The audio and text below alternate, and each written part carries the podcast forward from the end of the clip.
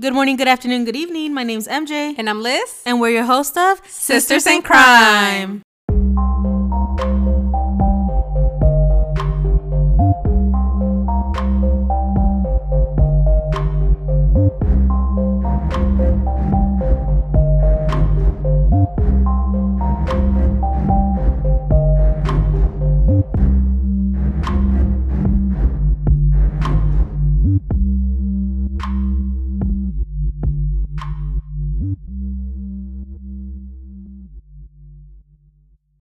Today we will be talking about the Jonestown Massacre. Although I am familiar with the case, through my research I found new information that I just wasn't aware of before. And honestly, I wanted to cover the case just to see if I could get a better understanding about why this tragedy had to happen. But regardless of all the research that I did, so many questions were still left unanswered. So let's get started.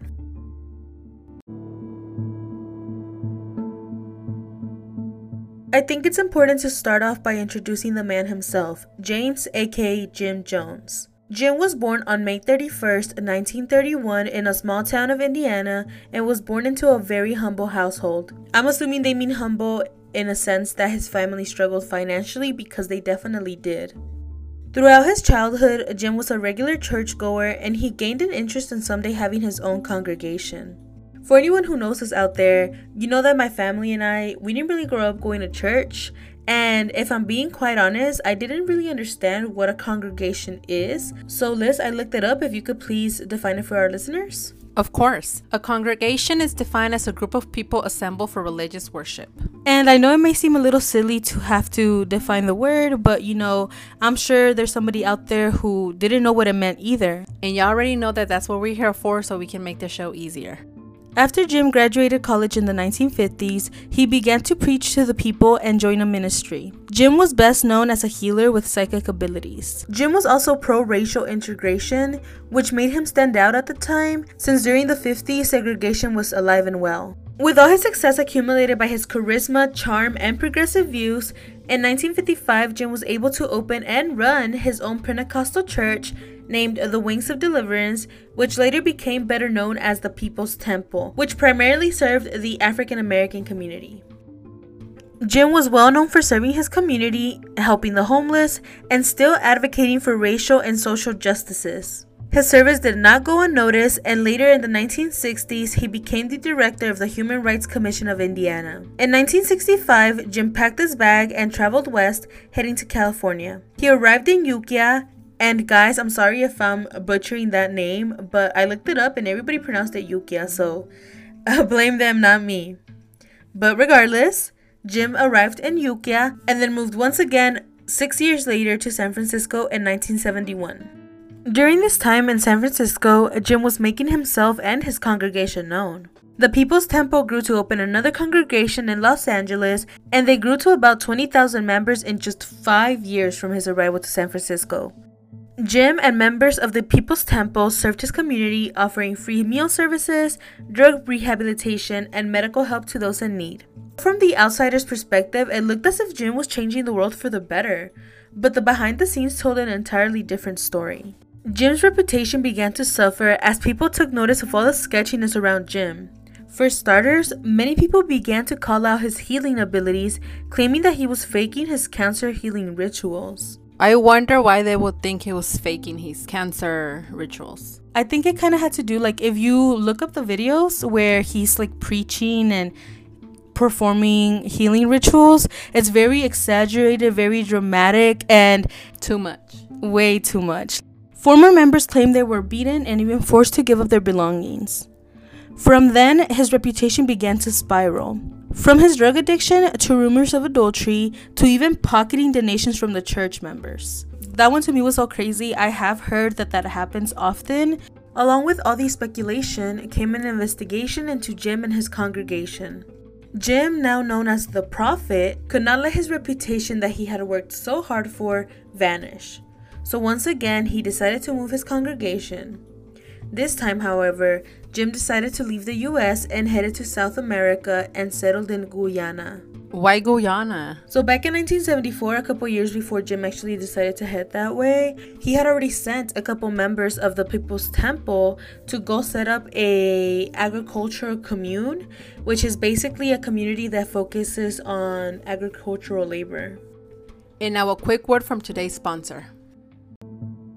When Jim arrived in Guyana, he was not alone.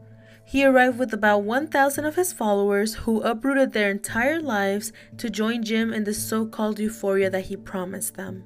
And just a FYI, guys, euphoria means a feeling or state of intense excitement and happiness. And this so called euphoria that the People's Temple members were promised kind of reminded me of the book The Giver if you guys haven't read that book, I definitely recommend it.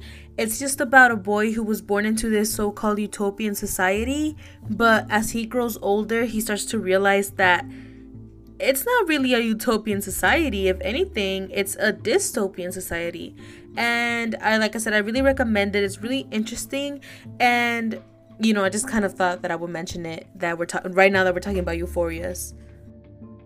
Armed guards were posted at all the exits, and any phone calls that were made to family members back home were monitored by the guards themselves just to make sure that the people did not sound any alarms. During this period of time, Jim's health was declining. His drug addiction and mental health played a major role in Jim's paranoia against the government and the media. He swore they were out to get him. His health also took a toll on his leadership skills, forcing his followers to late night meetings and even mock suicide trials. His followers began to worry for Jim, who were sadly suffering from Stockholm Syndrome. For those who don't know, Stockholm Syndrome occurs when a victim begins to bond with their abuser. This can happen in situations of kidnapping, captivity, etc. Within a year of Jim living in Jonestown, an investigation about the well being of his people was launched due to reports back home from loved ones that they were being held captive in Jonestown. In November of 1978, Leo Ryan, who was a U.S. representative in California, arrived in Jonestown with news reporters and concerned family members to check up on Jim and his congregation. To their surprise, they were welcomed with dinner and live entertainment. But good food and good music was not enough to keep the investigation from continuing. Leo and reporters had tons of the People's Temple members begging for help leaving Jonestown. On November 18th, Leo, alongside the reporters, family members, and even 14 brave People's Temple members, left Jonestown and headed to a nearby airstrip. As I mentioned earlier, Jim was already paranoid that the government and the media were out to get him. So when Jim found out they were ready to go and that they could potentially reveal the horrific truth of Jim's congregation, now cult, Jim ordered his guards to assassinate everyone attempting to leave. The ambush successfully killed Leo Ryan, three reporters, and one member of the People's Temple who had just fled the cult. The rest of the reporters and members were able to flee, and with that news, Jim set his plan in motion. Jim knew that the people who were able to escape could potentially alert the authorities about the ongoing abuse and exploitation of labor of the People's Temple members. And let's be honest, guys, they most definitely were. But Jim was also afraid that his congregation, quote unquote, was going to be exposed for the cult that it was. So Jim had to act now. How did all these people get involved in this mess? Well, like I said, they were really convinced that this was a church and that they were doing good. What I'm confused about though is how he convinced 1,000 people to go with him to a completely different country because Guyana is located next to Venezuela in South America.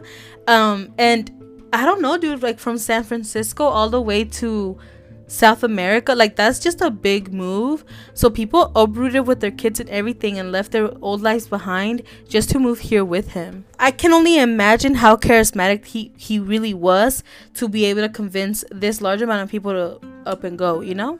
I'm saying like he had a gift. That's what people were saying. That's what people believed him. He was super charismatic. He had a way with people, a way with words, you know. He was I want to say in some ways very manipulative. Jim ran back to the compound and reported the following. The reporters that were just here fled in order to bring back soldiers that were going to torture the community of Jonestown. and in order to save themselves, Jim had ordered all his followers to meet in the main pavilion because it was time to execute his quote unquote revolutionary act. Jim ordered the nurses and the parents to use syringes filled with a mixture of cyanide, sedatives, and juice and had them given to all the children in the compound. Up next were all the adults, but instead of using syringes, the adults were served in a cup and were forced to drink the laced liquid. And quick FYI, cyanide is a chemical used for many, many things, and even found in the foods we eat, but it doesn't do much damage at all unless you ingest in large quantities. What cyanide actually does, it prevents cells from receiving oxygen. Exactly, Liz. And unfortunately, all the children and all the adults who drank this mixture died from lack of oxygen to their cells. The following day, the authorities arrived to the compound to hundreds of people deceased children, men, women, and even Jim himself, who had a self inflicted bullet wound to the head. The total number of people deceased varies a bit depending on the source, but anywhere between 908 to 918 people were found dead that morning. For many years, this tragedy was known as the Jonestown mass suicide, but years later, we have come to understand what this really was, which is why it's now called the Jonestown Massacre. Alright, sis, so what did you think? I just can't believe he was able to manipulate all that amount of people. I know, and that to me, like I said, first of all, a lot of the things that I didn't know was that this didn't happen in the US. I really, really was convinced that this happened here, like within the US. And like I said, so it was in South America, right? Yeah, and like that to me was a surprise because then I started thinking like, okay, how did the authorities get involved and on what grounds were they able to commit all that? And not just that, but like on what grounds were they able to go into a foreign country. I guess it kind of works the same. Like you know, when you go to Mexico to visit, you have to get a like a I don't know what. I know in Spanish it's called a permiso, which is where you kind of like a permit. Yeah, kind of like a permit where you're basically letting the U.S. authorities know, like, oh, oh, this is only guys if you like cross the border through land or if you're like walking across the border um, because when you fly through you know like an air if you go to mexico on an airplane they stamp your passport they know that you're there. But when you're walking through or driving by the pa- the border um, you have to get a permit kind of quote unquote to basically let the US authorities know that you're heading that way. In case something happens to you over there they have Uh, you know permission to go in there looking for you. You know like if you get if you go missing if you are found murdered whatever the case may be they have the, that authority to go in there and search. So i'm wondering if this was on that ground where leo ryan showed up if he was able to show up because they said that the investigation wasn't even like a formal investigation. So i'm thinking like okay what what did he go for then? If it's not official why is he there there is some survivors. Some people did survive. About thirty something people survived, um, because they were able to run off into like the field, the wilderness uh, surrounding the compound. Um, so they did survive, and they were. So children and everything died. Yeah. Wow. And a third of the the victims, like three hundred something of them, were children. Wow yeah so it was really sad like the whole thing was just devastating and before 9-11 this was known as you know the biggest tragedy to american people or like the biggest loss of life to american people um before 9-11 which ultimately killed you know thousands of people. I feel like it was easier for them to believe in his message because there's a lot of video footage of him performing these so-called healing rituals and people see him preach and they're like wow like you ever see somebody so full of life and like and you're like yeah he knows what he's doing. He knows what he's where he's getting at like. And i feel like confidence takes you a really long way and that's something that he had a lot of. He was very very confident. Literally like this man could sell you a pen because it, it, just a regular ass pen he could sell it to you because he was that type of person where he was very convincing. All his words he just talked like i don't know how to explain it but he was really good with his words. He was very charismatic. People knew him like that. And he was gifted. Yeah that's what people say that he had a gift that other people didn't have. And unfortunately sadly he used his gift for bad